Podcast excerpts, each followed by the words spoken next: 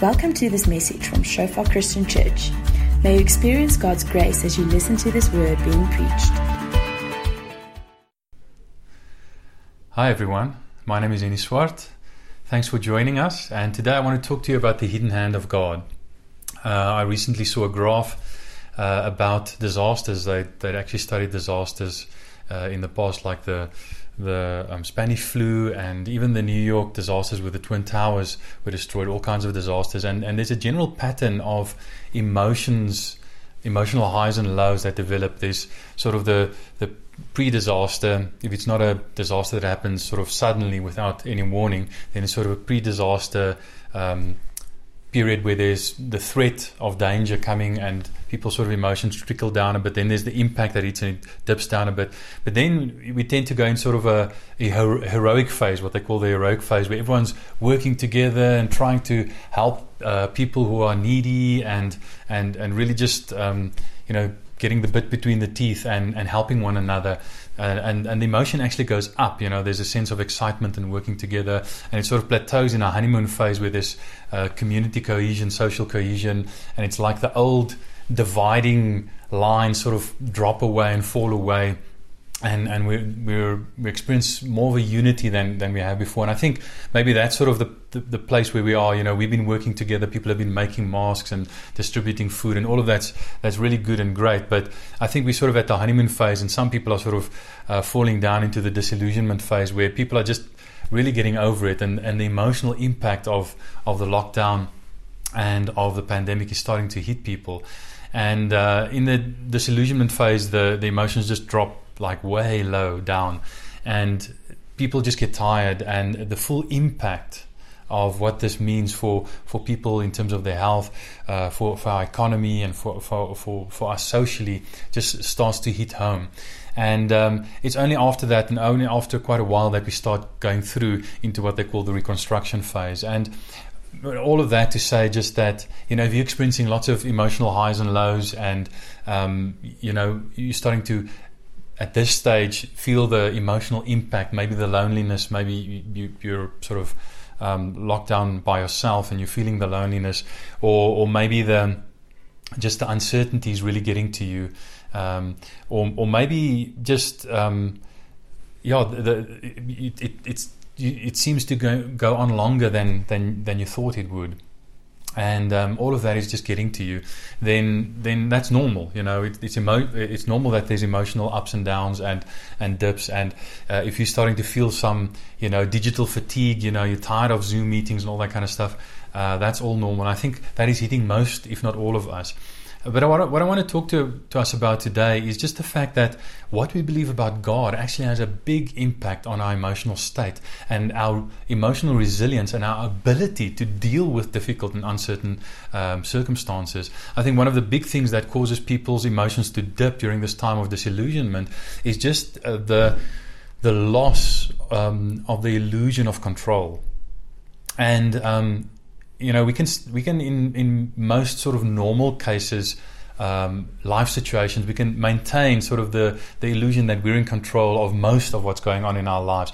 But in, in a time like this, um, and especially you know after a while, you know it that illusion of control starts falling away, and and it really starts getting to us emotionally. And I was recently reading through the book of um, of Genesis, the first book of the Bible, and Joseph, the story of Joseph in Genesis 37 to, to, to 50 really struck me, and just how relevant it is for today and for our situation. So I just want to talk a bit about that for a while. I'm not going to, um, you know, go through you know scripture in detail, but I just want to do sort of a helicopter flight over Joseph's life. There's this one place in Genesis uh, 45, uh, verse uh, 4 and 5, where, where Joseph basically uh, says to his brothers, you know, guys, you know, I, don't don't worry and don't be angry at yourselves for, for selling me as a slave, because God sent me ahead of you to save many lives as it is today. And um, if you, some of you might know Joseph's story very well. Maybe you've been in church for many years, you grew up in church, and you heard the, the Joseph story in in uh, Sunday school, and maybe your parents read it to you. Uh, so, so this might be sort of a, a very well-known story to you. But um, some of you might not have grown up in church. Maybe the Joseph story is not so well known to you. Maybe you, you saw, you know, a cartoon movie at some stage about uh, the Joseph story. So let me just um, highlight some of the, you know, uh, mention some of the highlights of Joseph's life. Uh, Joseph was uh, born to Jacob. He was um, the 11th of 12 sons uh, who became the 12 tribes of Israel. Uh, so he was one of the youngest, and his mother um, was was Jacob's favorite. Actually, the wife he'd initially chosen, but he'd sort of been tricked into other wives. Uh, and and initially she was. Uh, you know, barren and she couldn't have children. But eventually, you know, after 10 other children were, were born to his other wives, um, his favorite wife gave birth to Joseph, and, and so Joseph became his favorite son. And it, and the text actually says in in um, Genesis 37 that Jacob loved Joseph more than his other brothers. So there was this favoritism, which caused a lot of trouble in their family, as we'll see.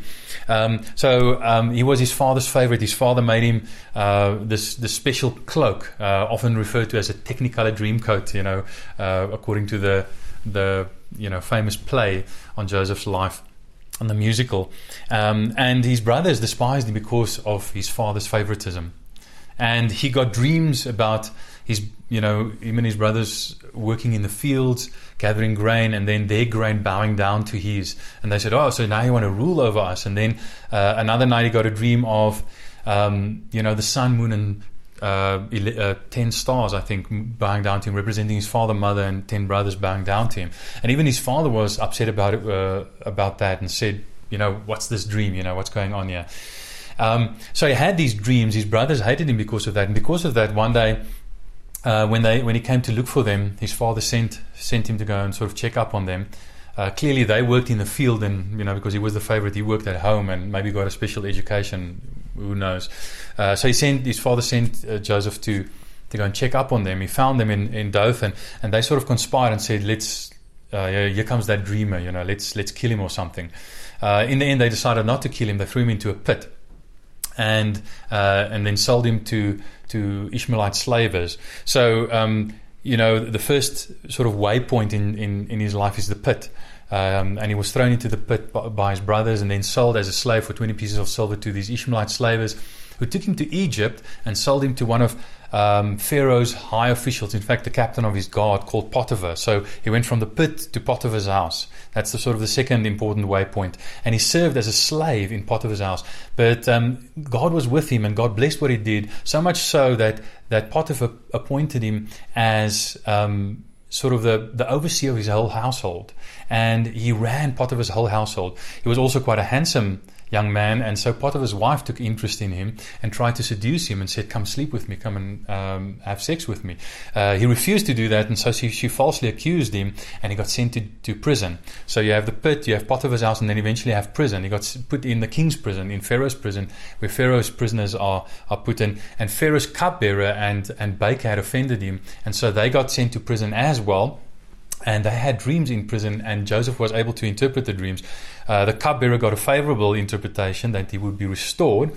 Uh, the baker got a not so favorable interpretation that he, that he would be executed, and it happened exactly like that. And David, uh, sorry, Joseph said to the cupbearer, "Remember me when you are restored to Pharaoh, and tell him I'm, I'm unjustly thrown in prison."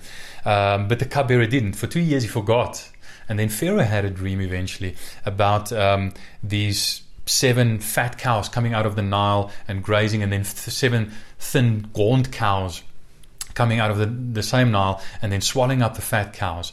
Uh, and he had a similar dream about um, grain, seven heads of grain, and uh, you know, fat ones, and then uh, being swallowed up by by thin ones. Um, and and no one could interpret his dreams. And then the, the cupbearer remembered uh, Joseph, and he said there was this Hebrew uh, with us in prison, this Hebrew slave, and he interpreted our dreams, and, and, and the, it came to pass exactly as he interpreted it. And in any case, so he went from the pit to Potiphar's house as a slave, uh, to prison, um, and then eventually to the palace, uh, and became second in command to Pharaoh himself after he interpreted Pharaoh's dream and, and told Pharaoh uh, what to do. So, amazing uh, story, and, and if you remember those three pit, uh, Potiphar, prison, and palace, then you'll sort of have a good overview of Joseph's life. But what we learn from it is firstly, there, there, were so many things in Joseph's life that he just had no control over whatsoever. If you think about it, he had no control over the fact that he was born to, to his father's favorite wife. Um, and that his father loved him more than his brothers. That was not something that was inside of his control at all. Uh, he had no control over the dreams he had. I mean, dreams by definition are things that you get while you sleep. So you're not even fully conscious while, while, you get them. So you don't have control over them. So, um, you know, even though his brothers and his, you know, they said, here comes the dreamer. And even his father said, you know, what are these dreams, you know, uh, sort of almost accuse him of the dreams that he got. He had no control over that. He had no control over his brothers' um, response in, in their jealousy, you know, because he was loved uh, more. Um, he had no control over the fact that his father sent him out to go and check up on his brothers, and that initially couldn't find them. Uh, and this guy found him wandering around where his brothers were supposed to be. I think it was at Shechem, some, Shechem somewhere. Uh, and he said, "No, no, I heard your brothers say they're going to Dothan." You know, he had no control over the fact that they went to Dothan, and, and that that stranger actually found him there and sent him to Dothan. And and you know when he arrived there, they saw him coming a long way off. They had no control of the fact that they conspired together initially to to, to kill him, um, and um, he had no control over the fact that Reuben then interceded and said, "Let's not kill him. Let's rather just throw him into this, you know, dry pit and keep him there." And um, so, so he, he, stayed alive. He had no control over the fact that just at that moment, Ishmaelite uh, slavers came by, and his brothers saw them, and Judah said. Well, you know, let's profit from this. You know, let's not kill him. Let's sell him to the slavers. You know, so we can at least get something out of this. Um, so he had no control over the, uh, that. He had no control over the destination of the slavers. I mean, um, he was supposed to end up in Egypt. He didn't know that. He didn't even know the slavers were going to, to Egypt. His brothers didn't even know the slavers were going to Egypt necessarily. So they sold him, and the slavers took him to Egypt. He had no control over the fact that he was sold to Potiphar, who, was the, the captain of Pharaoh's guard. He had no control over the fact that. Um, Potiphar's wife would seduce him and and unjustly accuse him of trying to uh, sexually assault her, and that he'd go, get thrown into prison. He had no control of the fact that the prison that he got thrown into was Pharaoh's prison, so that when Pharaoh's cupbearer and baker offended him, they got put in exactly the same prison, and he got contact with them. He had no control over the dreams they had, uh, which he, he, then interpreted for them. Um, he had no control over the outcomes of the dream. He had no control over the fact that the cupbearer forgot about him for two years and said nothing to Pharaoh. And only after two years, when Pharaoh got the dream, once again, something over, over which uh, Joseph had no control. He had no control over, over Pharaoh's dream. But but then the, at, at that, exactly that right moment, the cupbearer remembered him and his gift uh, to to able to not only have dreams but interpret dreams, which is a kind of a prophetic gift. Um, and that Pharaoh then called for him. Um, he had no control of the fact that God gave him the interpretation of the dream, the correct interpretation, and the wisdom of how to deal with the situation. And he had no control over the fact that Pharaoh then decided to appoint him. Pharaoh said, You know, where can we find someone as wise as this, in whom is the Spirit of God, you know, and, and appointed him second in command, gave him his signet ring, and said, You know, um, only as far as the throne is concerned will you uh, will I be greater than you, but you will control everything in Egypt. So he had no control over any of those things. And, you know, so often in this situation uh, with the you know, COVID 19 epidemic, with lockdown, um, some of you, uh, some of us might be in danger of losing our jobs, um, maybe in danger of losing our businesses, uh, you know, our income. Uh, we might have to go into uncertain circumstances where, where there's danger of us getting infected. Some of us working on the front line as doctors um, or, uh, you know, medical staff so there's so many things that we don't have control over, and for for many of us, you know, in, at this stage, that you know, illusion of control has been shattered, and we can it, it can take us into a deep emotional low unless we realize that God works despite us. God works even when we're not in control. God is in control of the things that we're not in control of, and we know that in the in the life of David, uh, in the life of Joseph, because right at the beginning, before all these coincidences and uh, happened to him, before all these sins were committed against him by his brother and by you know Potiphar's wife. Um, before all of those things happened, God in a dream already showed Joseph what would happen in the end, that he would end up being in a place of rulership, um, and that his brothers, his, his own family, would bow down to him. So we know God was in control of all of these things. These things seem like coincidences, but but God was actually in control um, of all of that. Now the question here is: Can we, like Joseph, trust God with the things that we're not in control of? Now, it's, it's not as easy as it looks because with Joseph, we know the outcome of the story. But remember that while Joseph was going through it, while he was in the pit, while he was in Potiphar's house, while he was in prison, um, yes, he had the dream that told him, if he believed it, ultimately what the outcome would be. But he, he, he was going through it, so he couldn't see the outcome of this very situ- of those those very situations of him being sold as a slave and being unjustly placed in prison. He couldn't see the outcome uh, from where he was, and we cannot see the outcome um, directly from where we are now. And but Joseph learned to trust God with the things that he could not control, um, and and we need to learn to trust God as well with the things that we cannot control. We need to trust God that He is good and that He's working all things together for our good. In the end, Joseph, in, in chapter 50 of Genesis, Joseph says to his brothers, um, You intended it for evil, but God intended it for good. In uh, that scripture I referred to in, in Genesis 45, Joseph um, says to his brothers, You know, don't worry, you, yes, you sold me as a slave, but God sent me. God basically sent me ahead of you to save many lives as it is today. And the question we have to face is can we trust God with the things that we don't control and that we can't control? Even more than that, I mean, so often, I mean, while Joseph was in, in pit, in, in the pit and, and in the prison, you know, surely he, he, he looked at the situation and thought, you know, can anything good come out of this? You know, can, can God be in this? Uh, it, it, doesn't look like God's in it. It doesn't look like God's with me. And yet, over and over, you know, whether it's in Potiphar's house where he's working as a slave, you know, who has basically uh, no rights, or whether he's thrown into prison unjustly, over and over again it says the Lord was with him. And I just want to encourage you with this. Even though your circumstances look bad, even though you are in adverse circumstances, even though you're faced with a lot of uncertainty, maybe even some injustice, maybe even sins committed against you, maybe a lot of uncertainty and things seeming to go really wrong, that does not mean that God is not with you. See, God was so with uh, Joseph that even in these adverse circumstances, as a slave and even in prison, uh, Potiphar and the prison warden could see that God was with him. So much so that, that he got uh, appointed as as you know the prison warden said you you run the whole prison. Um, and so when you look at your circumstances and see okay things don't look great that doesn't mean that God is not with you. In fact God is with you. If you believe in Jesus Christ then God is with you. Exactly because of the fact that um, God was not with Jesus on the cross in a, in the sense that Jesus said, My God, my God, why have you forsaken me? So that, in, in other words, in the most difficult circumstance, God um, turned his back on, on Jesus so that he'd never have to turn his back on us. And God is with you. Can you trust God that is in control of the things that you cannot control? Can you trust God with the things that you cannot control, that are outside of your control?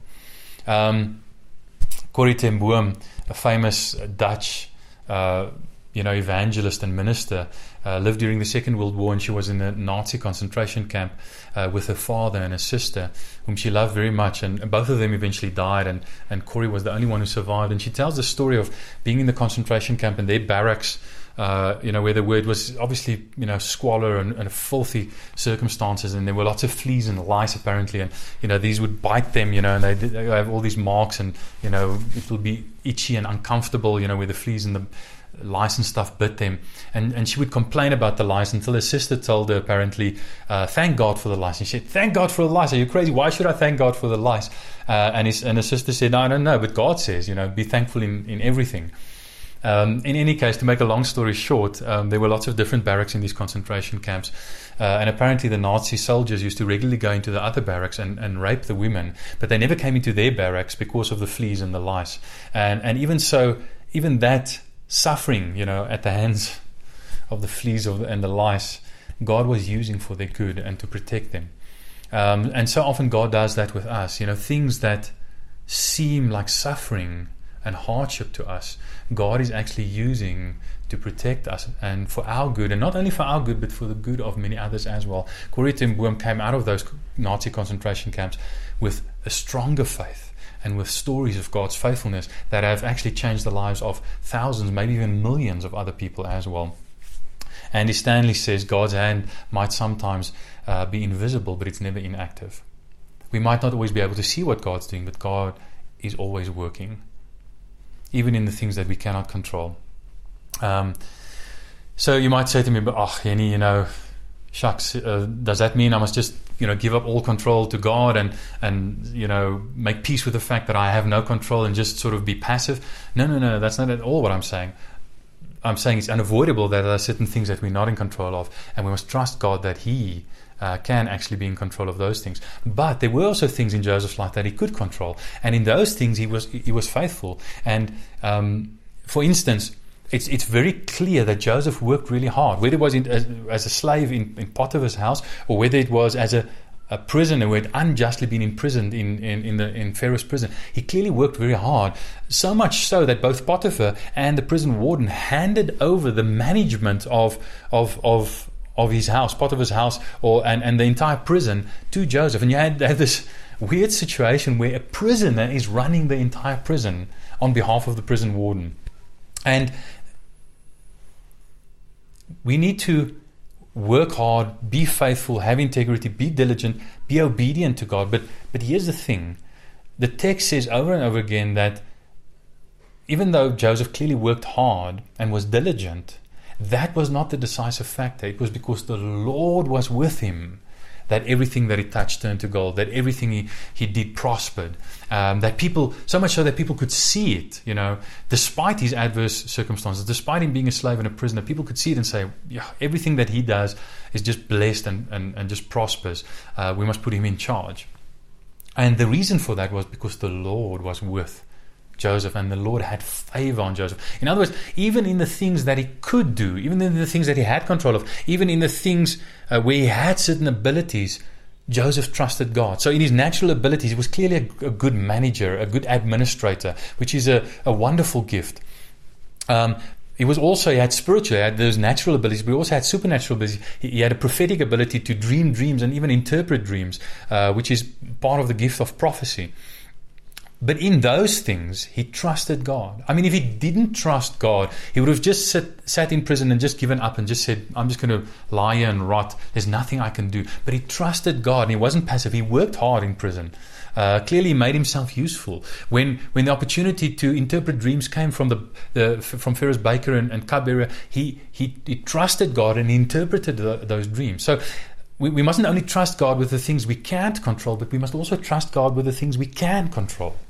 Um, more than that, uh, Joseph um, was also faithful to both Potiphar and to God. I mean, when Potiphar's wife, you know, over obviously a long period of time, tries to seduce him, uh, she he, he, keeps saying no, so so much so that he, he, runs away from her, avoids her, and he says he, he wouldn't even be with her. Um, and when, when she eventually, you know, catches him alone and grabs his cloak, he, he, he sort of tears himself out of his cloak, and, and he says to her, um, you know how my, your, my master Potiphar has been good to me is he hasn't withheld anything from me except you, his wife. You know, how can I sin against him? Uh, but more than that, how can I sin against God? In other words, in the midst of the suffering, he didn't say, "Well, you know, I'm suffering, so so you know, clearly God's not good." I prayed um, in the pit at Dothan. I, I prayed, you know, when the slavers were taking me to Egypt. God never heard my, any of my prayers. You know, I, I'm, I'm giving up on God. He never said any of that. He still trusted God. And he still lived for God. And he still lived with integrity and and godliness before God. You know, he lived in a way that he, he, he, tried to live in a way that, that pleased God, even when he knew it would cost him something, even when he knew that Potiphar's wife had control over him uh, and could make life very difficult and unpleasant for him. Even at great cost himself, he was faithful to God and obeyed God. Even probably when no one would have known about it. I mean, she was trying to do this secretly, you know, uh, seduce him secretly. Um, so possibly no one would even have known about it. But even though no one would know about it, he said, "Listen, I'll know about it, and God will know about it, and I'm going to be faithful to God uh, in this." So, so in, in in the areas in which he had control, he trusted God. He trusted God that. Um, you know, to do so much so that he did the right thing even when it was dangerous for him to do the right thing. Uh, more than that, he, he forgave his brothers. Um, and he forgave Potiphar and, and, and his wife, you know, for throwing him unjustly in prison. When he was second in command, I mean, both Potiphar and his wife were actually subject to him. When his brothers came to, to ask for grain in Egypt, you know, he had, he could he had all the power in, in the whole of Egypt, which was the superpower of the day. He could have taken revenge if he wanted to, and yet he had in his heart, and, and clearly he worked this through with God and said, God, you're in control. I don't have to take control by uh, by taking revenge. I'm going to trust you that you're going to make things work out um, the, the way that, that you should. So even though I have control now and I can take revenge, I'm going to trust you with the things I can control. I'm not going to take revenge on, on Potiphar's wife, even though she had me thrown into prison. And I spent there more, more than two years in prison unjustly. Um, I'm not going to take revenge on my brothers, even though they sinned against me and sold me as a slave. They betrayed me. Um, I'm not going to take revenge on them. And the question we have to ask ourselves are, are we like Joseph, not only willing to trust God with the things that we can't control, but also trust God with the things we can control, with our abilities, our natural and our supernatural abilities. Um, you know, to do right, even when it's costly and dangerous to do the right thing, uh, to forgive. I mean, you have to trust God to be able to forgive. You have to trust God that ultimately He'll make the books balance, He'll make justice happen. And Joseph clearly did that. And the challenge to us is are we willing and able to do that, to trust God in all circumstances? Um, you know, it, it, it, takes trust to, to, to forgive. You know, you might have, have, have um, had people treat you unjustly. It takes uh, trust in God to do the right thing when it's costly, when you can actually get away with doing the wrong thing. And many of you at this time might be tempted to do the wrong thing because there's pressure, because uh, of financial uh, pressure. Uh, or something like that, and, and you can maybe do a deal sort of under the table or uh, you know unjustly or something, um, but then to do the right thing and trust God that He will provide for you. It takes trust to um, you know to serve with your natural and supernatural abilities in adverse circumstances. Can we trust God even with the things that we can control? And then finally, God doesn't only work despite us and God doesn't only work through us, and we should trust Him in all of that, but we should also trust God to work beyond us.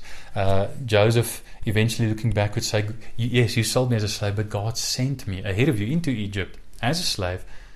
Um, it was God sending me to save many lives. And what we see here is that when God works through us, He wants to do more than just affect our lives, more than just bless us, more than just save us. He wants to save many. If you think about it, the whole of Egypt was saved because of Joseph, because of his correct interpretation of the dreams and his wisdom to know what to do in those circumstances. Not only the whole of Egypt, but all the surrounding nations were saved, and the people in the surrounding nations were saved, including Joseph's own family, Jacob and his, his other sons. They were all saved because of, J- of Joseph's suffering. He, he was sent as a slave into Egypt. He had to suffer so that they could be saved. And in that sense, um, you know, God always wants to do more through our lives. He's always working beyond us, doing more than just bless us or affect us or save us, but also to save other people through us and even through our suffering. But the ultimate example of this, of course, the innocent suffering we sent to suffer on the behalf of others or for the salvation of others, is, of course, Jesus. Jesus is the ultimate Joseph. He, um, you know, so often when we read the Joseph story, we, we're tempted to think, yeah, like Joseph, we must also suffer so that others can be saved and others can benefit. And, and that is good and right. But we also need to see that we're not just like Joseph. More than that, we're like Joseph's brothers. We're the ones who sin. We're the ones who do the wrong thing. Uh, we're the ones um, who actually need an innocent person to go and suffer on our behalf so that we can be saved. And Jesus was was that person for us. Um, you know, just like Joseph was for his for his brothers. Uh, Jesus didn't only go from his father's um, house in, in, in Canaan to, to Egypt. Um, Jesus went all the way from heaven to earth to suffer with us and for us. Um, Jesus was not only treated as a slave, but he died a slave's death. Uh, crucifixion was was specifically the, the the death that was mostly applied to slaves, runaway slaves. They were crucified publicly. Uh, they hung there naked. They took sometimes days to die. It was excruciating uh, way to die. It was a, it was a slave's death. Um, and that's why Philippians 2 says Jesus humbled himself, um, even becoming like a slave and dying, even to the point of death on the cross. Um, and, and, and, and, and Jesus suffered on our behalf in our place. The suffering that we deserve, he experienced. The suffering that would, would purchase salvation, accomplish salvation for us, he, he experienced. And just like jo- Joseph was, was raised up and exalted uh, to the right hand of Pharaoh, so Jesus was exalted to the right hand of the Father. Uh, where Joseph became second in command, Jesus didn't just become second in command, he, he was made king, Messiah, ruler of the whole earth um, so that through his benevolent, wise rule, he can save save us. So, you know, the first thing that we need to see is that God works beyond us. Joseph points towards towards Jesus, and, and in our suffering, we can also point towards Jesus, the ultimate heroic sufferer um, who who saves. Um, but and, and, and we all need that. We need a Joseph to be sent to suffer for us and and Jesus is that one. He's the ultimate Joseph. But but more than that, through our suffering, we can also point to God and point to Jesus, uh, just like like Joseph did. Um, you know, so much so that that that Potiphar, you know, while he was a slave in Potiphar's house, Potiphar could see that the Lord was with him, that the Lord was blessing him, that the hand was of the Lord was upon him. Uh, the, the, the prison warden could see that the Lord was with him and that the Lord was having favor uh, upon him and, and put him in charge of the whole prison. Uh, when he was set up as uh, second in command, as governor of, of Egypt, um, Joseph's servants said to his brothers, you know, they spoke to his brothers about the Lord. Now, the, the word Lord there is the word Yahweh. In other words, clearly Joseph had testified to them about the Lord and ministered to them about the Lord. So they knew about the Lord and they believed in the Lord and said, Listen, the Lord is, is, is with you, you know. Um, and they actually preached to Joseph's brothers. Uh, you know, clearly they'd been converted and they trusted in the Lord. You know, even Pharaoh said, You know, where can we find another man like this? In whom is the Spirit of God? You know, where can we find another man that is wise like this? And in that sense, even in his adverse conditions, and in fact, I think he, the adverse conditions, you know, the slavery, the imprisonment, all of that form the contrast against which the favor and the goodness of God could stand out all the more and be all the more obvious in Joseph's life. And, and, and the same with us, you know, when we trust in God, um, that God works despite us, you know, that, uh, that when we trust God, uh, with the things we cannot control, that God works through us, that we trust God with the things we can control, and that God works beyond us, that, that, that God works in a way that, that saves not only us, but other people as well. When that happens in the midst of suffering and hardship, adverse circumstances, it stands out all the more, and people say, Wow, you know, the Lord is with him. His life points to the Lord. Uh, maybe I should believe in the Lord as well let us be like that as well. Let us be like Joseph as well. The, eh, let us first be like Joseph's brothers who trust in Jesus as the ultimate Joseph. But then let's follow Jesus as the ultimate Joseph into his suffering. Let's carry our crosses. Let's suffer with him. And in our suffering, in our imperfection, imperfect suffering, let us point to him as the perfect sufferer who, who saves the world. So I just want to uh, encourage you. And, and I'll leave you with these questions, and maybe you can discuss them in small group uh, this week. Can you trust God with the things you cannot control? Can you trust God with things you can control? And can you trust God that He can work through your suffering to benefit others as well, especially at this time of uncertainty? Father God, we just come before you in Jesus' name. We thank you for your goodness, your grace. Thank you that, that you are so much greater than we give you credit for. Thank you that you put your greatness on display in Joseph's life, and thank you that you want to put your greatness on display in our lives as well. And we just surrender ourselves to you, and we want to trust you, Lord, with the things we cannot control. And there are so many things we cannot control, but thank you that you do control them, and you make all things work together for the good of those who love you, those who are the called according to your purpose. Thank you that we can trust you with the things we can control, Lord. We just want to surrender our abilities, both our natural and supernatural abilities, to you, and say, use them to, for, for your glory and for our good. And also, Lord, if we need to suffer like Joseph did and ultimately like Jesus did so that others can benefit, we trust you in that. In Jesus' name, amen. God bless you. Thanks for listening to this message from Shofar Joburg. May the grace you receive produce God's greatest glory and your greatest good. For more information and sermons, please visit our website at www.shofar.joburg.